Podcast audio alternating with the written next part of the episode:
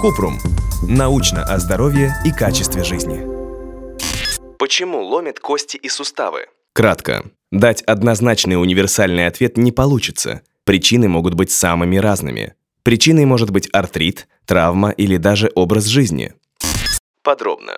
Ломота в костях и суставах не всегда связана с возрастом, или, как минимум, не только с ним. Поговорим как о самых распространенных, так и о неожиданных причинах. Вообще кости и суставы могут болеть независимо друг от друга по разным причинам, но при этом у ломоты в костях и суставах можно выделить несколько общих медицинских причин. Боль может быть глубокой, острой, тупой или пульсирующей, в зависимости от того, что ее вызвало. Артрит – воспаление в суставах, вызванное износом, остеоартрит, или ошибками в иммунной системе, ревматоидный артрит. Боль и скованность при ревматоидном артрите наблюдается в обеих сторонах тела и усиливается, когда вы долго не двигаетесь. Травмы. Переломы, растяжения и другие травмы, очевидно, могут быть причиной боли.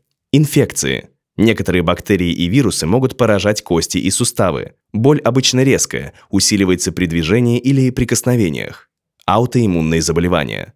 Например, при волчанке иммунная система может поражать суставы. Чаще всего боль появляется в мелких суставах. Иногда причину не нужно искать в кабинетах врачей или справочнике, особенно когда вы молоды и прекрасны. Боль в костях и суставах может возникать из-за особенностей образа жизни. Чтобы в 20 лет не ломило кости, рекомендуем придерживаться простых и всем надоевших правил здорового образа жизни. Старайтесь питаться разнообразно. Для здоровья костей и суставов особенно важна диета, богатая витамином D и кальцием. А вот соль и газировки по возможности лучше ограничить. Слишком много соли в рационе может увеличить риск остеопороза. Рекомендуемая доза соли до 6 грамм в день. Увлечение газировкой может грозить снижением плотности костной ткани из-за содержания в ней фосфорной кислоты. Будьте физически активны. Регулярная физическая активность поддерживает гибкость суставов и укрепляет кости.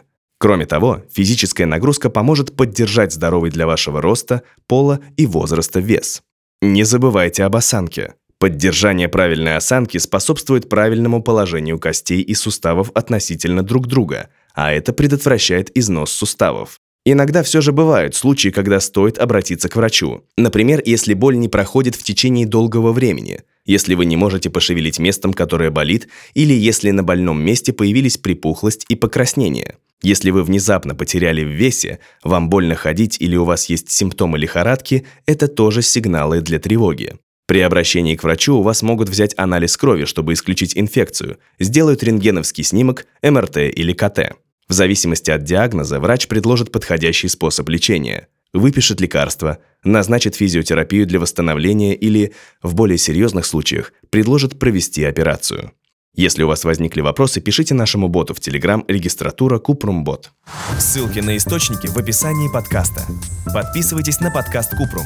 Ставьте звездочки, оставляйте комментарии и заглядывайте на наш сайт kuprum.media. Еще больше проверенной медицины в нашем подкасте «Без шапки».